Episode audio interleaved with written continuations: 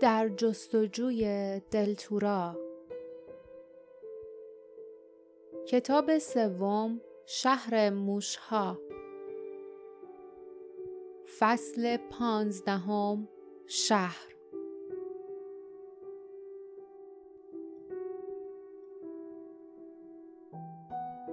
برج های شهر تیره و ترسناک بر فراز سرشان قد برافراشته بودند. از مدتها قبل دروازه آهنی و بزرگ از جایش در آمده و زنگ زده بود. تنها چیزی که از آن باقی گذاشته بود حفره در دل دیوار بود. حفره به تاریکی منتهی می شد و از میان تاریکی باد بوی موشها و صدای وحشتناک و آهسته چنگ انداختن آنها را می آورد. چیز دیگری نیز بود چیزی بدتر حس وجود اهریمنی کهن کین توز سرد و هولناک لیف باردا و جاسمین دستکش های موگیره ها را به دست کردند و با پارچه قرمزی که هنگام فرار از بیموش همراه داشتند چهره و سرشان را پوشاندند. لیف گفت سر در نمیارم چطوری تعداد موشا انقدر زیاد شده؟ درسته که زاد و ولد موشا زیاده. زمانی هم که تاریکی و کسافت باشه و غذا به اندازه کافی گیرشون بیاد سریعتر زاد و ولد می‌کنن. اما چرا اهالی شهر زودتر جلوی این مشکل رو نگرفتن و قبل از اینکه مشکلشون انقدر جدی بشه و مجبور به فرار بشن فکر چاره نکردن؟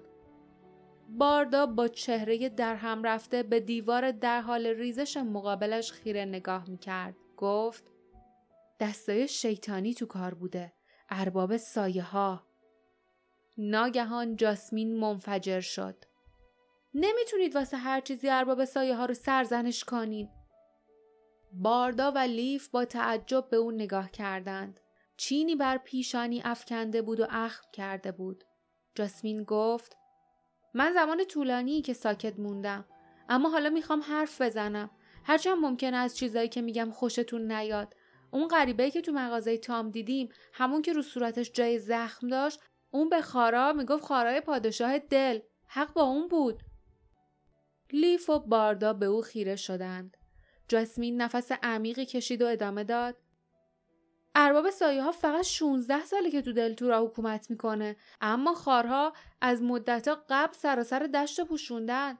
افسون تاگان جادوگر تو دریاچه اشک از 100 سال پیش شروع شده. مردم بیموش قرناست که اینجوری زندگی می‌کنن. اونایی که توی این مکان شیطانی هم زندگی می‌کردن حتما قرنهاست که از اینجا رفتن. در حالی که ابو سانه به جلو خیره شده بود ساکت شد. باردا با بیصبری گفت حالا منظورت از این حرفا چیه جاسمین؟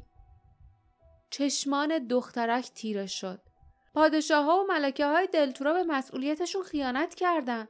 اونا خودشون رو تو قصر دل حبس کردن و با شکوه زندگی کردن. در حالی که این سرزمین نابود می‌شد و اهریمن موفق می‌شد.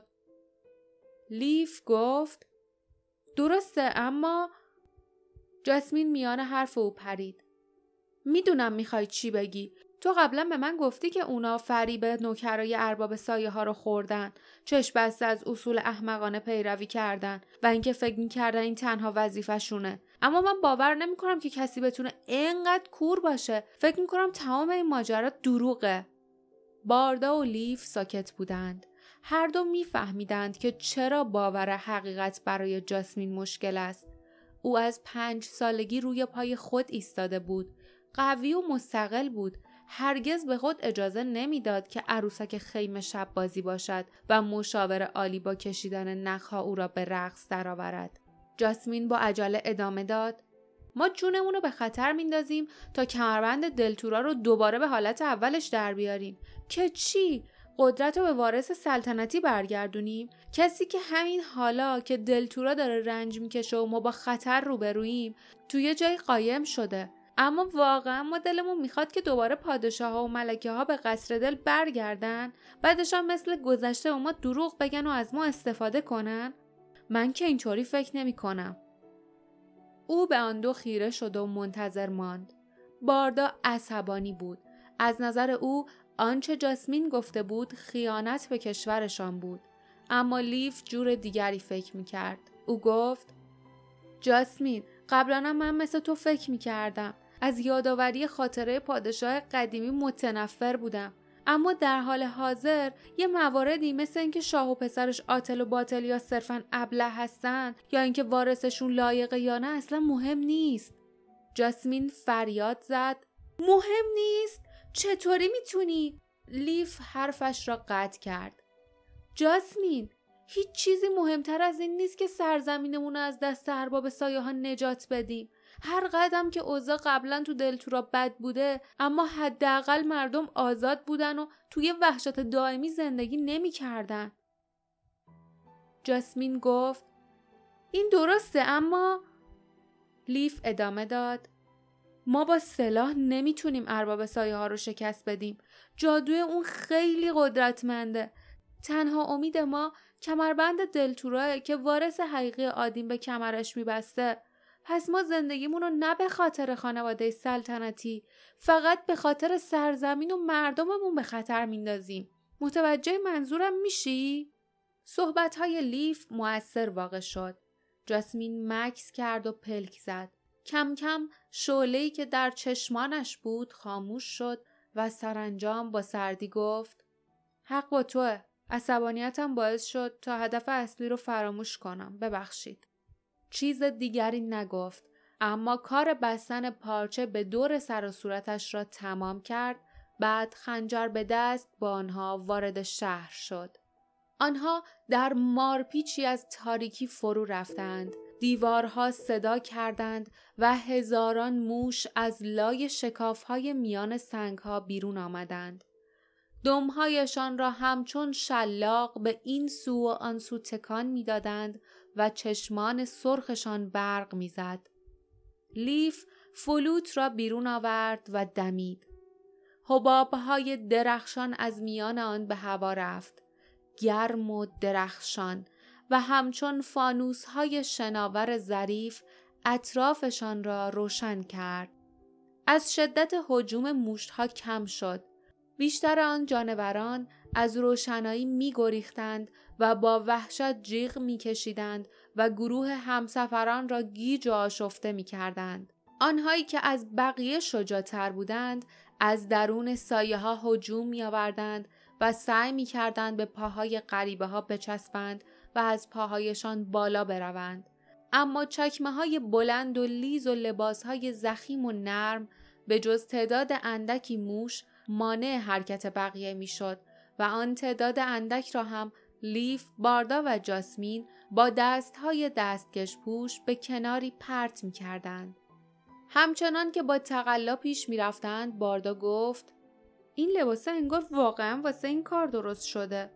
چه شانسی آوردیم که با اونا اومدیم. لیف گفت و چه شانسی آوردیم که تامی فلوتو به ما داد. اما حتی وقتی صحبت می کردن در این فکر بودند که آیا همه اینها شانسی بود؟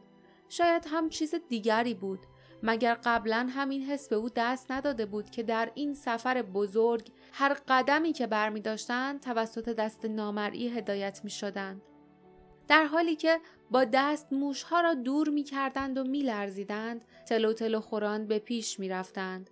هر از گاهی لیف در فلوتش می دمید و حبابهای تازه روشن و نرمی از آن بیرون می آمد. حبابهایی که پشت سر گذاشته بودند بالای سرشان پرواز می کردند و نور آنها الوارهای قدیمی که هنوز سقف را نگه می داشتند روشن می کرد. موشها قادر نبودند این الوارها را بجوند یا شاید هم خوب می دانستند که اگر این کار را می کردند بدون الوارها سقف فرو می ریخت و شهر در معرض اشعه آفتاب قرار می گرفت. تمام شهر همچون ساختمانی عظیم بود. مارپیچی از سنگ که انگار پایانی نداشت. هوا تازه نبود. نور هم طبیعی نبود. لیف فکر کرد انگار تو این منطقه شهرها رو این شکلی می‌سازن. بیموژم همین شکلی بود. همه جا نشانه هایی از عظمت و شکوه ویران شده به چشم می‌خورد گچبوری ها، تاق های بلند، اتاق های وسیع، بخاری دیواری های عظیم پر از خاکستر و آشپزخانه های بزرگی که صدا در آنها میپیچید و پر از خاک بودند و همه جا موش ها میلولیدند. پای لیف به چیزی خورد که صدا کرد و قلتید. وقتی خم شد تا آن را بردارد موش ها به دستکشش چسبیدند. لیف با خود گفت یه جام کنده کاری شده نقره است. هرچند که در اثر مور زمان لک شده و از جلا افتاده. وقتی آن را در دست میچرخاند قلبش اندوهگین بود گویی این جام از مردمی سخن می گفت که سالها پیش از خانه و کاشانهشان فرار کرده بودند. با دقت به آن خیره شد. به نظر آشنا می آمد. اما چرا؟ باردا که به خاطر پارچه دور بینی و دهانش صدایش به طور خفه شنیده می‌شد گفت لیف تو رو خود را بیا. نمی‌دونیم این فلوت نور تا کی دووم میاره. تا شب نشده باید خودمون رو به یه محل امن برسونیم. جاسمین گفت جایی که حداقل از موش خبری نباشه. و با عصبانیت از شانه ها تا روی رانش دست کشید و موش هایی که از بدنش بالا می رفتند جیغ کشان روی زمین پرد شدند.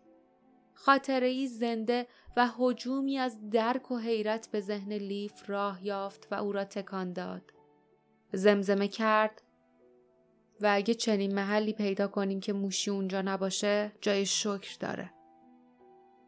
جاسمین با اخ پرسید چی؟ حالا وقت توضیح دادن نبود. لیف در حالی که پایه جام را در جیبش فرو می کرد به افتاد. بعد باید در این مورد به باردا و جاسمین توضیح می‌داد. البته وقتی که از خطر دور می شدند. وقتی بیا پیش من لیف شهر دل لیف وحشت زده به اطراف نگاه کرد. آن چی بود؟ کی صحبت کرده بود؟ لیف جریان چیه؟ با آنکه جاسمین درست در کنارش بود اما انگار صدایش از دور دست به گوش می رسید. به چشمان سبز حیرت زدهش نگاه کرد. به طور مبهمی متوجه شد که نمی تواند چیزی بشنود. بیا پیش من. من منتظرتم. صدا در مغزش سوت می‌کشید و میپیچید بی آنکه بداند چه می کند به سرعت و کورکورانه به سمت صدا حرکت کرد. حبابهای نور مقابلش شناور بودند و دیوارهای مخروبه پایه های فلزی زنگ زده که زمانی مشعلها در آن میسوخت و قطعات قابلمه هایی که روی زمین انباشته شده بودند روشن می کرد. موشها دسته دسته به گوشه و کنار می آمدند و به چکمه هایش پنجه می کشیدند. لیف تلو تلو خوران به طرف مرکز شهر حرکت کرد. هوا سنگینتر و نفس کشیدن مشکل تر شد. کمربند دور کمرش گرم می شد. صدای فریاد باردارا شنید. لیف! اما نتوانست رو برگرداند یا جواب بدهد. به راهروی وسیع رسید. در انتهای راهرو درگاهی دید. از چیزی که آن سوی در بود بوی تهوامیزی به هوا برخاست. قدمهایش سست شد اما به رفتن ادامه داد. به درگاهی رسید. جسه عظیمی در تاریکی حرکت می کرد. با صدایی لرزان گفت تو کی هستی؟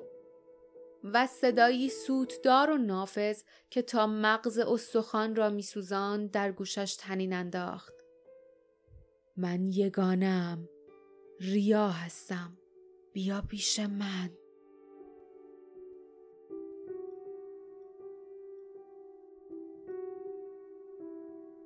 پایان فصل پانزدهم.